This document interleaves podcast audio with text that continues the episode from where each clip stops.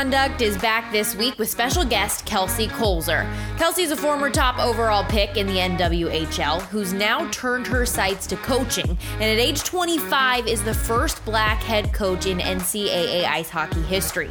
She shares how her love of hockey was born, the importance of introducing people of all backgrounds to the sport, and developing a thick skin at an early age. From the start, I heard it from the opponents, sometimes from my own teammates, from opposing parents, that girls don't belong in hockey.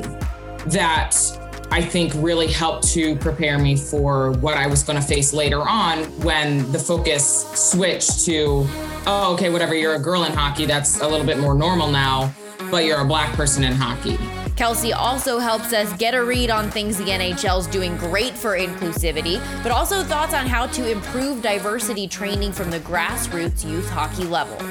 Creating more opportunities for well educated coaches, training coaches on how to facilitate these tougher conversations, how to react when something inappropriate is happening on their team, how to really create a, an accepting and inviting environment Later, Alyssa and I talk VGK, giving you the Lake Tahoe lowdown, explain why the Knights' last meeting with Minnesota was the definition of wild, and what would happen if we all acted like hockey players at work. Imagine if someone disagrees with you in a meeting and you just start punching your chest and cursing them out and like punching people. Like imagine sports reactions in the workplace.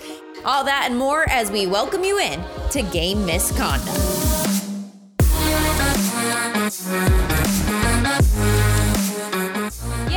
And we're back again this week for Game Misconduct. This episode is brought to you by the Arsenal. And I mean, Alyssa, I know you and I, unfortunately, so sad, can't physically go into the Arsenal right now to get all our VGK gear, but we can have our needs met at vegasteamstore.com. So there is an option for anybody in your life, online or in person. And how are you doing today, Alyssa? I am doing great. How are you, Miss Stormy Buonantony? Good. I am living on a cloud today. I don't know why I'm so happy, but I am feeling good. I think the team is doing good, which in turn makes our jobs a little bit easier and a little bit better, which makes our general lives a little bit easier and a little which bit better. Which makes our content a lot better.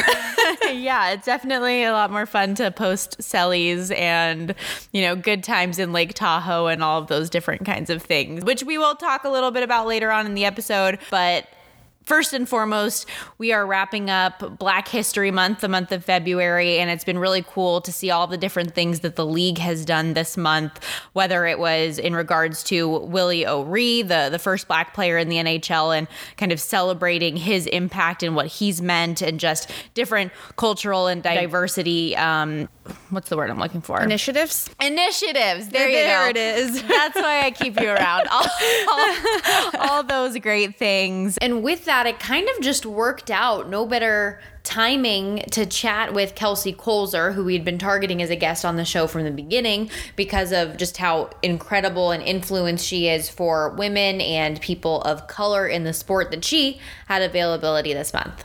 Yes, Kelsey is, first of all, while we go through her resume, keep in mind she's only 25 years old. So while I run through this, just keep that in mind because it's mind blowing that she is so young and accomplished so much already. But she was a four year player at Princeton where she was not only an All American hockey player, but also an all academic student. And then she went on to become the first overall pick in the 2016 NWHL draft, where she won the Isobel Cup with the Riveters, and she is now transitioning from her playing career to her coaching career. And she recently was named head coach of women's hockey at Arcadia University, which made her the first ever black head coach in NCAA hockey history, which is incredible. She is a trailblazer for black athletes, and that was part of the reason we wanted to talk to her this month. And also to mention, we can go on for days what everything she's done. She's also a member of the NHL and NHLPA Female Hockey Advisory Committee. So she is very passionate about progression of black athletes in the sport of hockey, but also female athletes in the sport of hockey. So there is no better person to have on the Game Misconduct podcast during Black History Month than Kelsey Koelzer. And she's brilliant. She's just so intelligent. I mean, to be all academic at Princeton and to to grad while also playing a varsity sport and being really good at it. yeah, really good. I mean, first overall draft pick. I mean, all of these incredible things that she's been able to accomplish, and like you said, at at such a young age, which is actually where we kind of pick up our conversation with Kelsey. Is essentially just how does she do it? So let's take a listen. Well, Kelsey, uh, we just ran through your resume and background, and it's it's really, really incredible to think that somehow, some way, you're only 25 years old and you've accomplished so much. Like, do you sleep? Do you breathe? How do you handle life?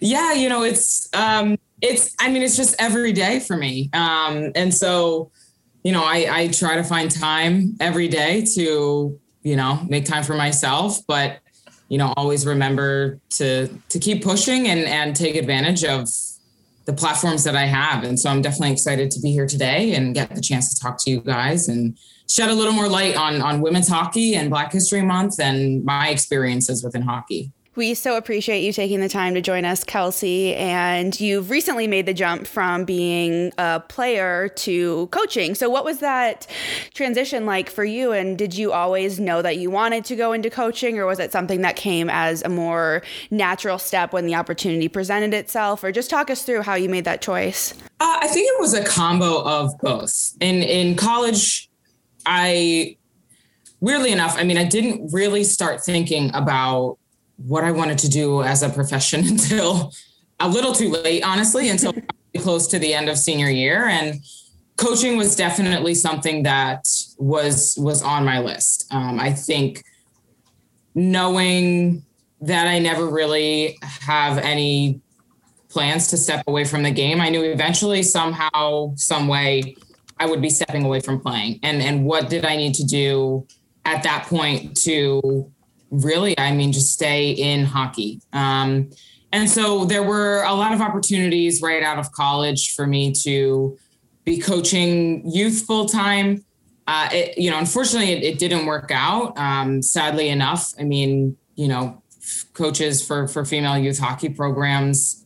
It, you know, I, I mean, when I was graduating, it wasn't really a livable wage, and so it wasn't something that was in the books at the time. But I knew that ultimately my end goal would be college hockey. And so when when I graduated, you know, I went into the the corporate workforce, and uh, about a year and a half into that position, I, I started to just really get that pull to really be hockey 100% of the time. And so when the opportunity at Arcadia came about, it was like you said, kind of that natural transition um, that just came about due to circumstance. And so I think that that's something that was really special about this role is the how close it is to home and you know how much I'm able to give back to the community that basically gave me my whole hockey career. And obviously this year is probably not exactly what you expected because of COVID circumstances. So how has the past year been for you? It's been what about a year and a half since you uh, got the position, correct? So how has the so how has that been? it's been I am extremely fortunate to have had a year and a half. Um, that's something that Arcadia University specifically does really well. Um, we've had a couple of programs that start that have started up in uh, the past six years here at Arcadia. Uh, you look at the men's volleyball, women's volleyball. We just started a track and field program. And something that Arcadia really values is giving coaches plenty of time to, you know, start things correctly as opposed to having to rush. And so having that extra year, having all of last year to be on the road nonstop, recruiting, seeing as many kids as possible was ultimately a lifesaver when you now look at the events that have transpired in the last year. And I will say that you know, it, it, things could be very different if I hadn't had that time. But at the same time, while it stinks that you know we're not in person at games necessarily all the time, there's still, I mean, right, the technology of live streams is incredible. Um, you can live stream games. Uh, Arcadia is still open, um, so I've been doing tours with potential recruits since uh, July of last year. So it has been it's been an adjustment, obviously, but I will say it hasn't. You know, it really hasn't been that big of an issue. Um, you know, in in the long you know, in, in the grand scheme of things, I guess. Plus, before we actually jumped on this official beginning of the Zoom call, we met your dog, Franny, and we've seen her kind of like going back and forth across your shoulders in the background. And I feel like that's probably a very helpful virtual recruiting tool as well, just having Franny around. yeah, you know, it's. It's it's so funny because a lot of times, you know, she'll she'll pop her head up or um, you know, bark or something, and right at the perfect time in conversations where you know you, you want to just take a breather because things can sometimes get heavy on zoom calls and you're just like constantly and it's always nice just to have her there to kind of distract and be that that little break and little talking point that people can kind of like gush over her. No, I love it. Um, but just in terms of your coaching career, I feel like there's typically a status quo type of a path that coaches usually will go on. You're a, a GA or an assistant for however many years, and then you take over a program because somebody was either fired or a mentor um, just decides to retire and yada yada yada. But your first real coaching gig aside from youth hockey is you beginning a program. What has that experience been like building something of your own and making kind of your mark and putting your philosophy on a team and that type of a thing? I, I think it's been incredible um, having the chance to.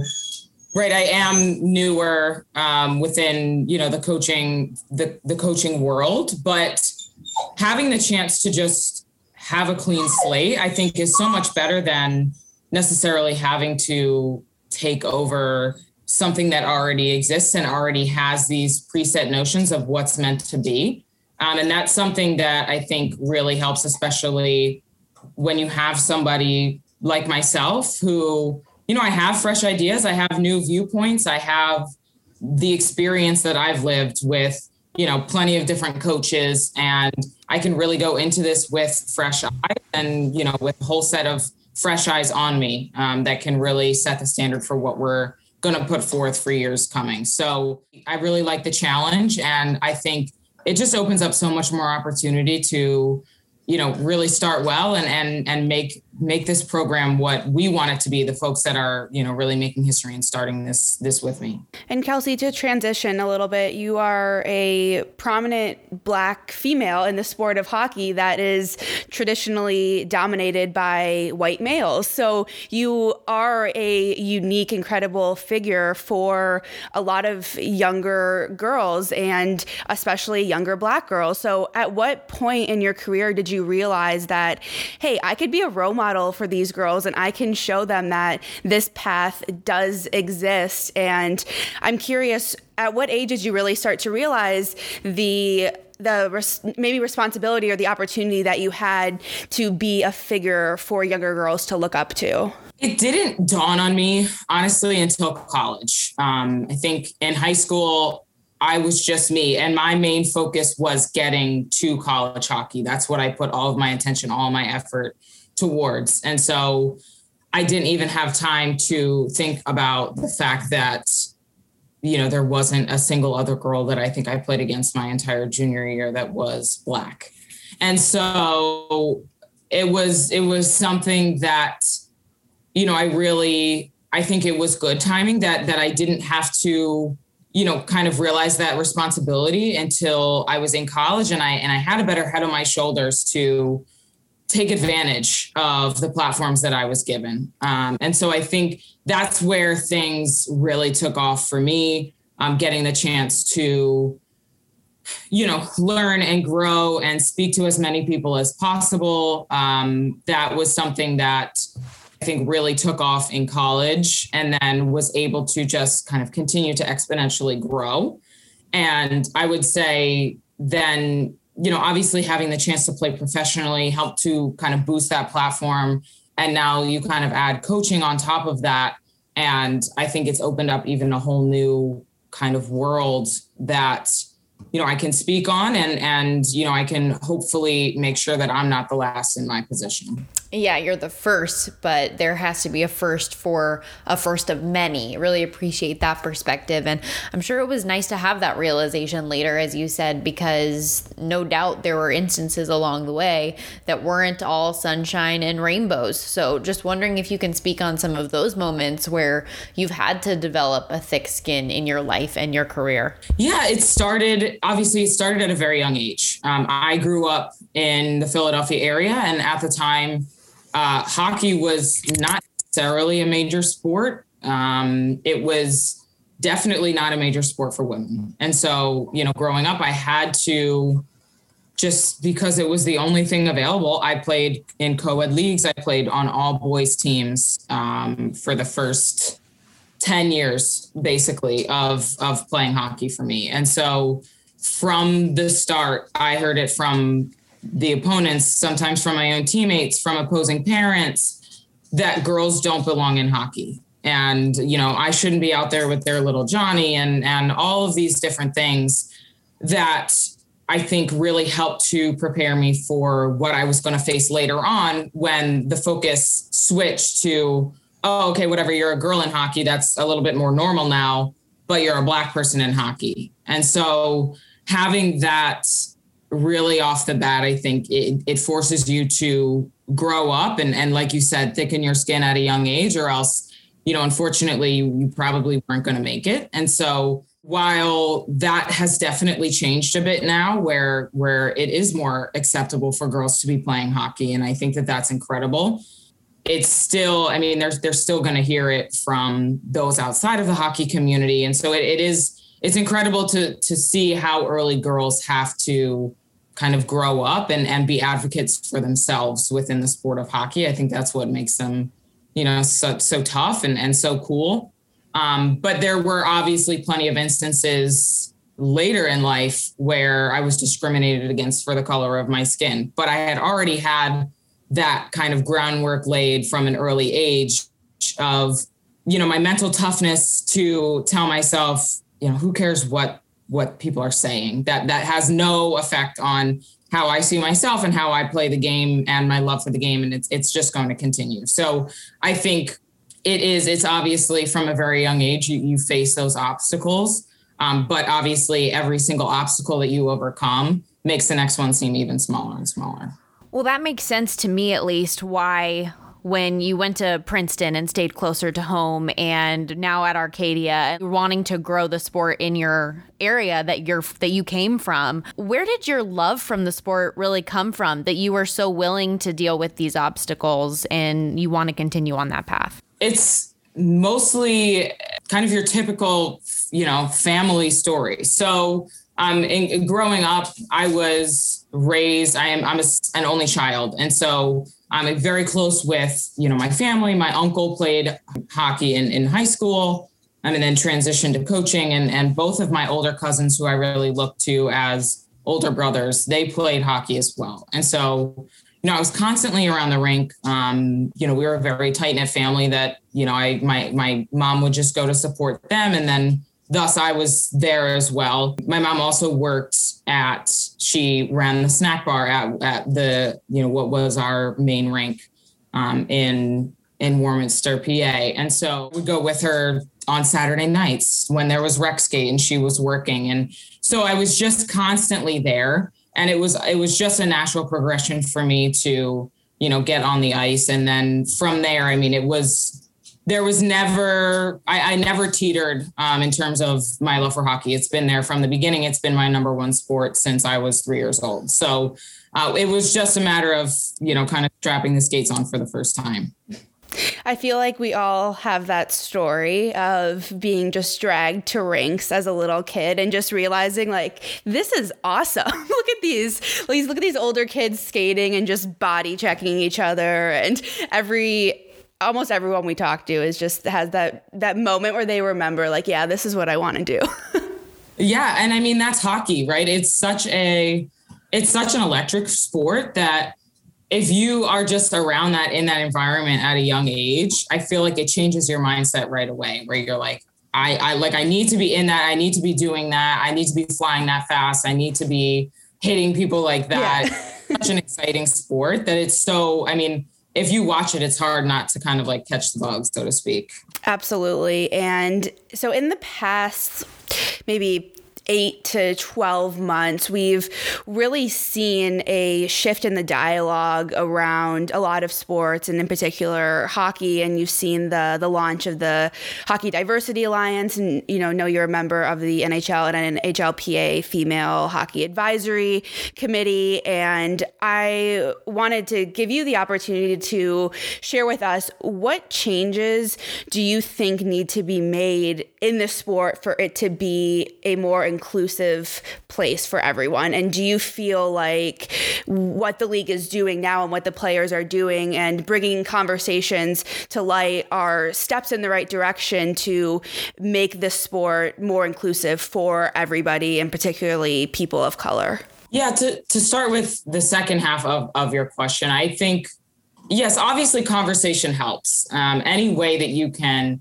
educate your neighbor, educate the person sitting next to you in the locker room, uh, educate the fan that that you know is that lives down the street. That's something that is is really important. We've been at the point of conversation for what feels like a really long time though. So, you know, ideally we'd like to see some more action put into place. Um, and, and, there's things that can be done at, at every single level, whether it's the NHL, whether it's youth hockey, if it's really at that grassroots um, to one grow our sport, but to make it more inclusive for for everybody. You look at programs that that the NHL are doing with the you know learn to play, try hockey for free, those kinds of things. Those I think are really incredible programs that can help make the sport more accessible for everyone. Right? Obviously, hockey is one of the most expensive sports. I mean, it's definitely the most expensive of the you know four major sports when you look. Mm-hmm. you can't just grab a pair of shoes and a five dollar ball from the store and go practice. It's it's not hockey it requires so much. And that is such a hurdle for people to even start in the sport or be able to continue within the sport. And so having those opportunities where folks can get equipment for free and you know have people that are running clinics so that they can just get an introduction and catch that bug that i return that i referred to earlier is something that is really important for the longevity of our sport and, and continuing to grow the game of hockey. And i think specifically help grow the game of hockey within more diverse populations who don't have access to it are afraid to kind of take that jump because they're worried about the time commitment or the the financial responsibility that comes along with it. And um, and so I think that that's something that is is really awesome that the NHL is doing. And you'd like to see a lot more effort and and and just a lot more programs you know hopefully broaden the this I guess the reach of those programs um, even outside of say you know NHL hub cities you know, you, you look at what Ed Snider Youth Hockey has going on here in Philadelphia. That's an incredible program that really helps to diversify the sport through, you know, connections with inner city. Um, and that's something that I think a lot of areas could benefit from having a program like that that really incorporates the the academics with the athletics it keeps people busy and that a lot of times can really help change someone's life i think a lot can be said for creating more opportunities for well educated coaches, training coaches on how to facilitate these tougher conversations, how to react when something inappropriate is happening on their team, how to really create a, an accepting and inviting environment. Um, I think training for coaches is is really important because there is just oftentimes a lack, a, a complete void within you know, within training for people that are with kids nonstop, right? You're, I mean, you spend as much time at hockey sometimes, depending on what level you're playing, as you do at school. And so it is a huge commitment. And it's something that I think could use a bit more uh, attention. Um, and then obviously, you know, at the NHL level, I think educating fans, educating, um, you know, educating coaches. It's it's the same. It's the same aspect, just you know, that much more important because you think of all of the kids that are looking up to these NHL players and coaches, and you know, they're going to be ultimately the future of our sport. Yeah, two things you just said really stuck out to me is the the tough conversations and learning how to have those and the education. That's been just speaking for myself, it's been something that I've realized the last year is that growth and change really happens when you're uncomfortable and a lot of times you have to have those conversations that make you uncomfortable and that might there's I think there's a fear of being ignorant. And that's where there's a lot of lack of growth because people are afraid to ask the questions that might make them seem like they don't understand. But the fact of the matter is uh, white people don't understand a lot of the struggles that black people are going through. So that's something that that you just said that really resonated with me is we need to have those tough conversations and we need to ask ask those tough questions and get out of our comfort zone because that's where change really does happen. Yeah, it's it's something and it's unfortunate the events that transpired that that led to all these conversations and you know what it took to start these conversations but I think it's incredible. You you see the power that sports and especially professional sports has. I mean, it started with the NBA strike early last year and like middle last year when they were in the bubble and just the ripple effect that that that had across the country, um, especially you know within other sports. It's it is it's a very powerful tool. Um, we just need to, I think, utilize it to its fullest. Well, and Kelsey, something that we like to ask is kind of a recurring question to all of our guests is their rookie reminder. So if you could go back, and I mean, I know you're only 25, so, but if you could go back to when you were a little bit younger and tell yourself anything, what would you want to tell yourself? What would your rookie reminder be? I would say, you know, really to stay present. Um, it's something that I've struggled with throughout my career, especially um, as I got older within college, thinking ahead to what's to come in the future and not necessarily being able to really enjoy what was happening in the moment. And so that's something that, you know, as I get older, it, and it gets even harder as you get older and you have so much more responsibilities and um, there's a lot more on your plate. But, you know, being able to just remind myself to stay present. And, you know, there's there's been a couple of really great, great, great quotes you know that that have have stuck out to me but just realizing that like today matters most and you have to stay present that's something that i think is is really important for all athletes to to remember because you know you're going to have those tough games you're going to have bad days you know practice sucked you couldn't you could barely stick handle. Ultimately you know it, it doesn't matter if you stay present within that and not think ahead to you know the consequences that might come or you know what's coming up tomorrow then you're really going to be able to make the most of, of the day. Well, I hope something that you can at least take solace in and enjoy is that every time you have a conversation with someone and they're like, oh, yeah, I went to so and so for school, you'd be like, yeah, well, I was, you know, all academic at Princeton. So it's, it's whenever I still sometimes am like, you know, I still sometimes think back and and I'm like, oh wow, I really like I really did that. It's, yeah, you did.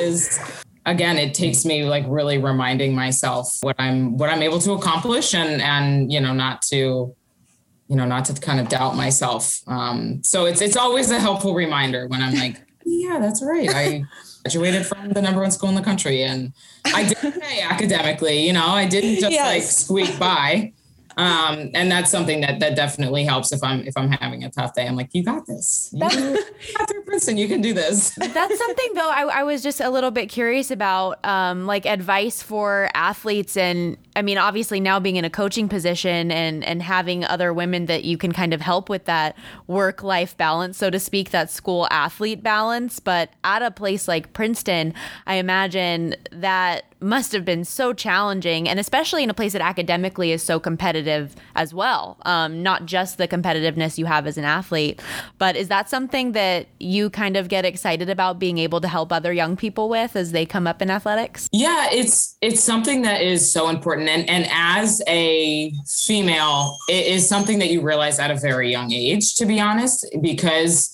you recognize, I mean it's there's no doubt that women's professional hockey is it's not going to be unfortunately right now it's it's unless you have another means of income it's not going to be your career you might be able to squeak by for a bit but eventually you know you're going to have to turn to what's next. And that's something that's so important and something that i really stress to all the girls that i'm recruiting now. And and it's it's a value that really made my decision to take the job at arcadia so easy because they're an institution that really prepares you for what's next because uh, you know ultimately after your body can't take the sport anymore you know what what are you going to do? What do you have? You know what skills do you have? What are you confident in that, that you can do next? Um, and that's something that is definitely exciting as a coach to be able to reinforce that and, and help prepare people for for what's next. Well, Kelsey, thank you so much for taking time out of your what I'm sure is a very busy schedule. And you are a fantastic role model in the hockey world. And please keep using your voice and your platform that you have because your your stories and the way you share your thoughts are just uh, tremendous. So we appreciate you taking some time to share it with our audience and wish you the best of luck in your upcoming season. Well, whenever Thank that you. is. Yeah. Fingers crossed that it's it's yeah. coming soon, but fingers crossed that it's it's October 1 without yeah.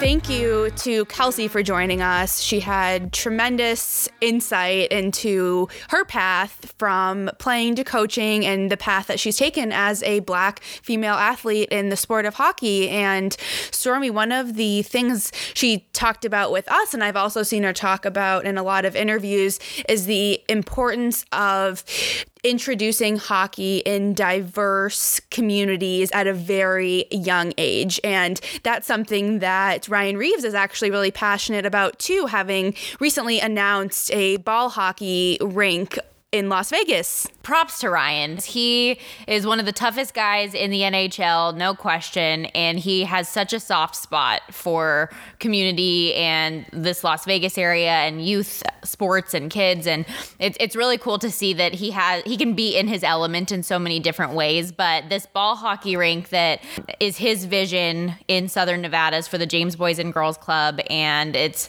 you know, an area where underserved youth can be exposed to the sport of hockey regardless of your race, background, financial situation, anything. Um, and it, he's talked so much about just how important he feels that is to expose kids to the sport of hockey because it is an expensive sport. You know, it's not something that everybody can just be able to purchase all this equipment and get up and play. And ball hockey to kind of give kids the itch for the sport and get a feel for what it's like and show their parents maybe that it's something that they really enjoy and would like to learn more about and take a step forward.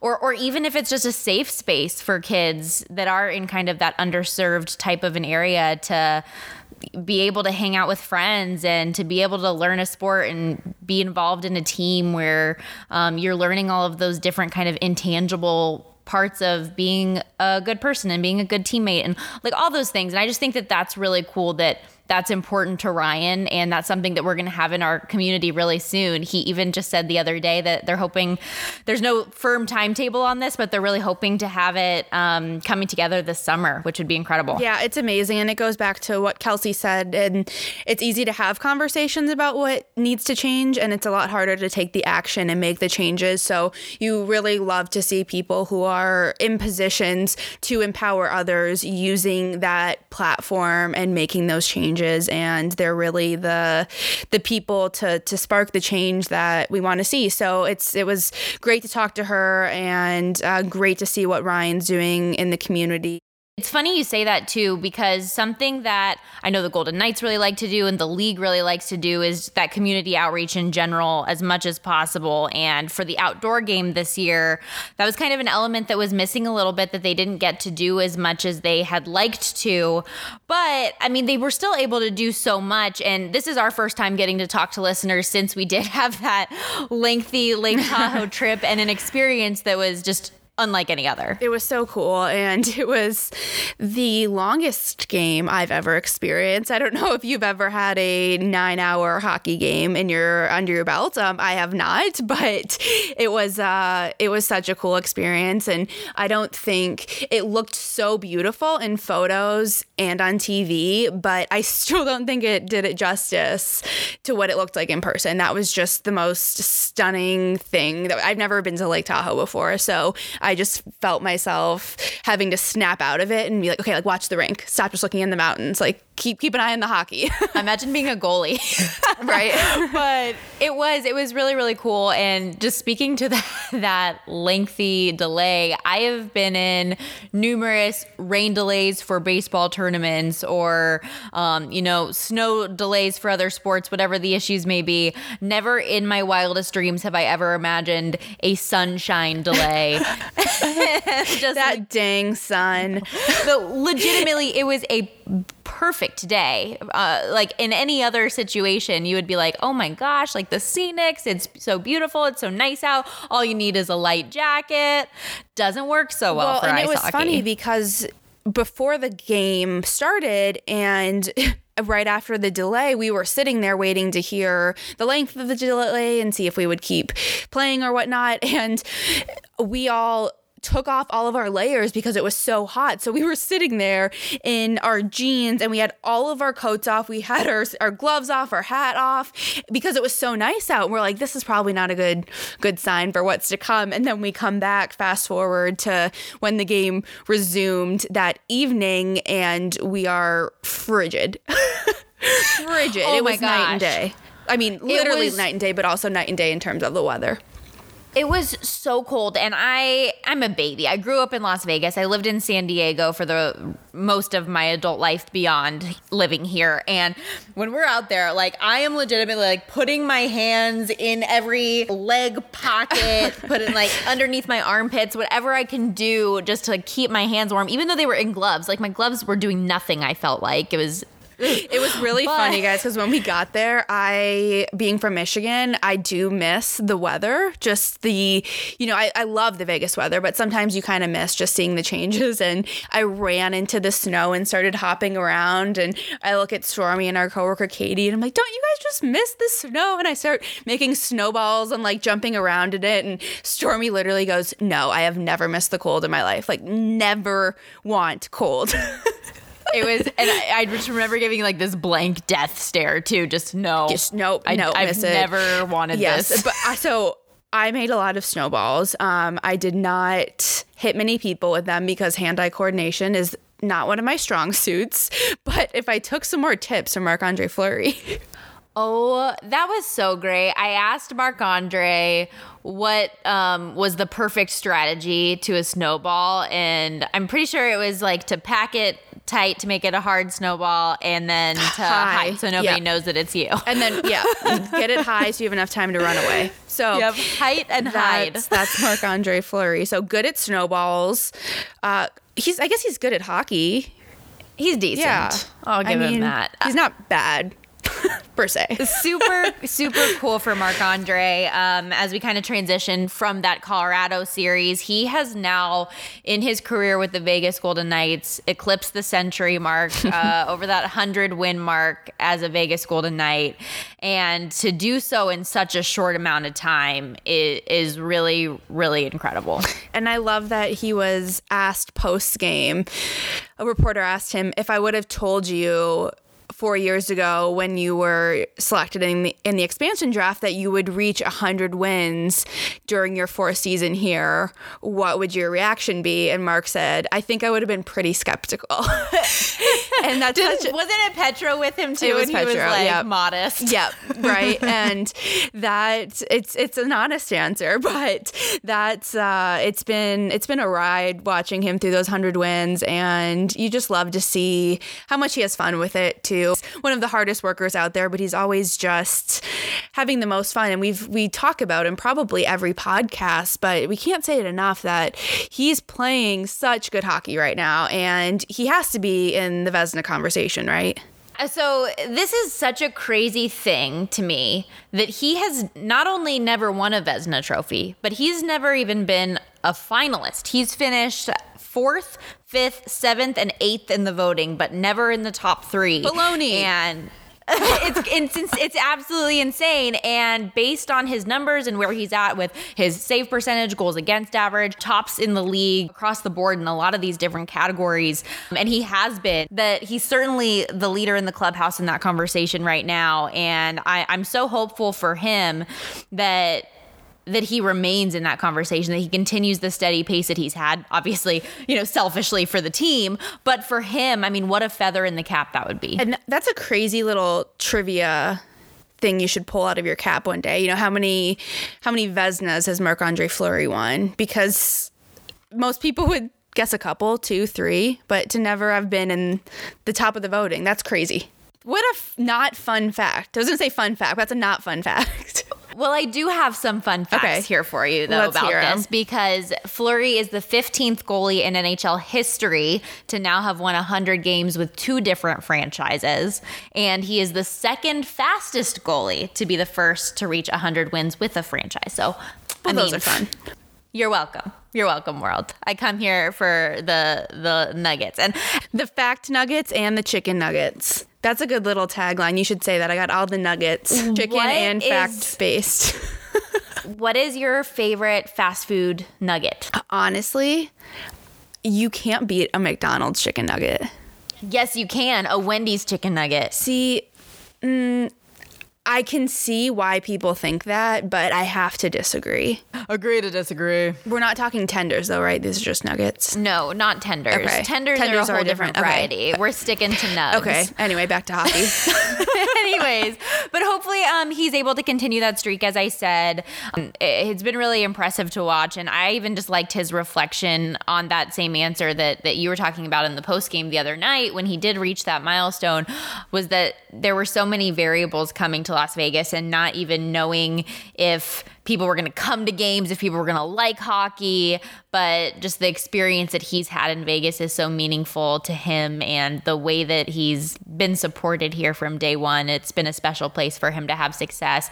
And as he does look to continue that, the team's got a couple games uh, against Minnesota coming up here, and it made me think about the last time that we played Minnesota. And it was like, actually, it wasn't the last time we played Minnesota. It was the last time we almost played Minnesota because the game that was that, w- right, never was. Exactly. That was right when the shutdown was um, because of COVID 19 Yeah. last March. And the team was in Minnesota ready to play, and it was that morning that the league put a pause on the season. Exactly. And so that's kind of what I was going to ask because you weren't on that road trip, right? I wasn't, and I remember COVID talk was kind of bubbling up. Like we knew it was on the horizon, but no one really knew the extent of it. And remember, the NBA had just canceled the season, but that had been one that I was scheduled to not be on. And as you know, sometimes when you get later in the season, you get a road trip off. It's kind of like, okay, like I'm going to go out to dinner and see some friends that I don't get to see. And it's kind of, you know, a little bit of a quote unquote off weekend. And then quickly realized that was not happening. And then it didn't happen for about six months after. That's why I was curious because I was on that road trip and I, I couldn't remember if you were on it or not. And I remember we were sitting at this table. It was myself and my AT&T Sportsnet videographer and a couple other people that were on the trip. And we were at dinner when we're all checking our phones because we found out Tom Hanks got COVID. We're all like, "What? Tom Yes. Hanks? Yeah, that was the No first way." big person, right? and everyone was like, the world cannot take Tom Hanks. Tom Hanks has to make it. Toy Story. Yeah. Big. Yes. Like, we're Yeah. going passed away. We're going through all of these things. And like that's bef- like before we really know anything truly about COVID in the US and all of this stuff. And then within 20 minutes to an hour, we're hearing about the NBA and Rudy Gobert and all of this stuff. And we're like, we're not. Yeah, there- there's no way we're gonna have a game tomorrow. If this is happening with the NBA and they're canceling, we're not playing. And I still had to prepare though as if we were going to have a game. So, you know, we we finished our dinner and we and maybe hung out at the dinner and had a couple more glasses of wine than we normally would because there was the anticipation that we weren't going to play, but I still woke up the next morning at 6:30 and was all made up, getting ready, doing my pregame notes. Even though morning skate was canceled, I was like, you still never know if we're going to have the game. And then it wasn't. And then I was just made up in my room for no reason and had to get on a bus back home. And then there wasn't hockey for a long time. And now we're finally getting, the, finally, we get the chance to play Minnesota. It- yeah, I'm so happy that we finally do have that opportunity. But like, I just keep thinking back to that time when we're having press conferences with the players and they're answering questions about potentially playing in buildings without fans and like, what do you think about social distancing and all those questions Yeah. that has literally become our world now. Yeah, and it's it's weird to think about when that was a new thing because it's such a part of our lives now, and you know the the questions that were asked then would never be asked now. Nobody nowadays would say, "So, what do you think about wearing a mask or being six feet away?" It's just part of what you have to do to stay safe. So it's really weird to think back to that time, and it it feels like a long time ago, but it also doesn't. so crazy. That was the the last week I ever did normal dress room scrums. Yeah. And I wonder if that's something we're ever going to do again in our jobs. Um, I hope or so. if we do get to a point where we can. I mean, I hope so too. But we'll see. I I, I have a feeling that you have a social media question. I do. For us there. It's actually, Are we going to get weird? We're going to get weird. and actually, this one is a perfect segue from our last topic. Ellie wanted to ask us, what are you most looking forward to doing post COVID? And sometimes, as you know, I like to add a little asterisk to these questions. So, Let's you can't just say like everybody wants to travel, everybody wants to see their That's so my answer, though. Everybody wants to see their family, everybody wants to like you know, nobody really wants to wear a mask. So I want something like very specific or random because everybody knows that we want to go on a vacation and go see our family and be open again. But I like what is something specific that you didn't think you would miss but you do? Um, well, I mean, honestly, given our current situation, I was I was actually just talking with my dad about this. Um, because we are in the situation that we are in right now, I just really want to go to a restaurant. Yes. Like I would like to sit down at a restaurant, whether it's on a date night or preferably with a group of more than six people sitting at the same table. Um, I, I just I think that would be really nice to have kind of like an Italian style, family style meal out in public and it's crazy that that's something that we've taken for granted Yes. for such a long time because we never in a million years would expect that we wouldn't have that at our fingertips Yeah. but that's what I really miss. And also, I, the traveling thing is real because last summer I really was planning on going to Italy, and I've never been. And of course, you know, my name is Buonantony. That's where I've always wanted to go. Uh, we're my, we're very Sicilian, um, and so I didn't get to do that. And so that's definitely. Forever on my bucket list. I'm going to make it happen Yes. as soon as I can. What just about start you? planning. It gets you through. I mine's similar to yours. I just want to sit at a brewery and be served a cold beer. And I, you know, we've all had our fair share of beer over, you know, at home, but it's not the same. Like I want it served to me from a cold tap and I want to drink it slowly with sports center on that I'm not really paying attention to and my phone in my purse and you know wearing something other than the same sweatpants I've worn for 35 days. So that's what I want. I want someone to serve me a cold beer while I look like a human being. Yeah, I miss people's faces. I will say, like, and I know this isn't a show that we're going to try to dwell on the situation because I feel like we're all dealing with it the best that we can. But I really am I, have said this from the beginning. I'm a very social person and I'm a smiley person. And I, I love that a smile is contagious. And so I think that's been something that's been a little bit tough is like smiling at somebody at the grocery store or even like in the building, smiling at somebody in hockey ops or whatever yeah. and like not knowing. Are you smiling back? It. Are you? yeah. yeah. Are you, are you ignoring me? Right. What's happening? so we have a really fun E funny game misconduct this week. I was going to say fun. It was fun to watch. okay, yes, I'll agree with that. I don't know if any of you guys were able to catch the Blues Sharks game over the weekend, but the, the tweets and immediate headlines were that their goalie, Jordan Binnington, punches three people as he exits the game. It was more like a little shove, a fake punch, and an attempted glove slap at the Sharks goaltender. Um, but but he had a rough start to the game. He gave up I, want to say four goals in the first like 30 something minutes. And so it, it wasn't the best start for him. Um, and it wasn't the best ending either. But then his team ends up like getting a, a fire emotion out of it and win the game seven to six. But so my way of taking this though, making it fun for our show, is can you imagine getting mad at work? And that's your reaction. I've thought about like how weird sports are in that way because if you're mad in sports especially hockey, you just fight somebody and you can you scream and you cuss them out and you I mean just think of the the reactions you see on basketball courts and on football fields and you, people just scream and you go really primal. So imagine if someone disagrees with you in a meeting and you just start punching your chest and cursing them out and like punching people. Like imagine sports reactions in the workplace.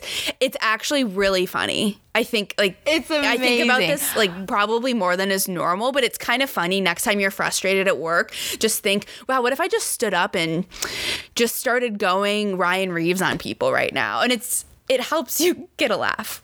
we need to have Ryan do like a video like that, one of those Sports Center yes. commercials, and just have him come in and somebody says something in a meeting he doesn't agree with at the conference table and he just gets up and like, drops all of his stuff. it would be amusing for a while until that person got fired, probably after like four hours. But, but, like, okay, what about your your job specifically from a social media standpoint? Because in Jordan Binnington's situation, he's not upset with what anybody else is doing. He's upset with himself. Yeah. essentially, is the core issue here. And so you're mad at yourself, and I punch you. Um, doing Instagram videos. You don't think that you did a good job at your Instagram videos. Your boss is calling you, telling you that, hey, we're not going to have you do this anymore. Stormy's coming in. She's going to cover the rest of the content tonight.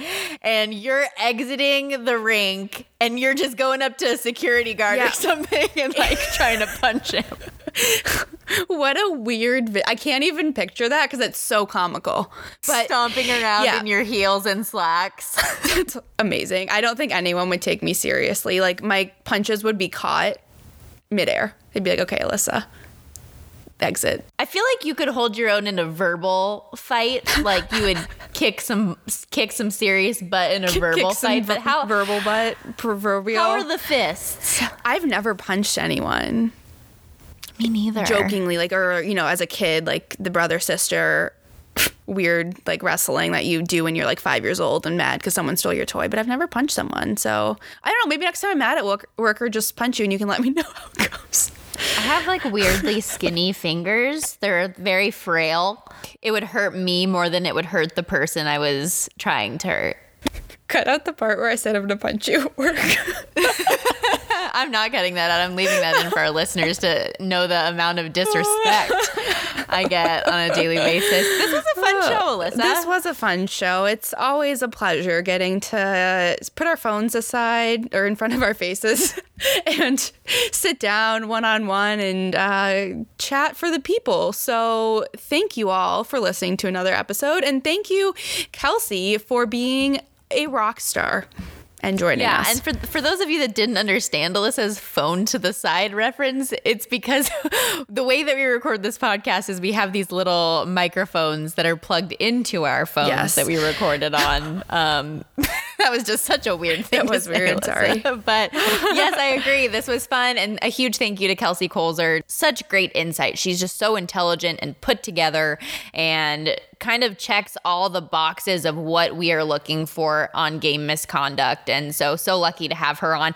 We hope that you tune in again next episode. Make sure that you are listening, rating, subscribing, everything that you do to podcasts, please do to ours. It helps people find us and it helps our bosses like us more. So, we'll see you next time on Game Misconduct.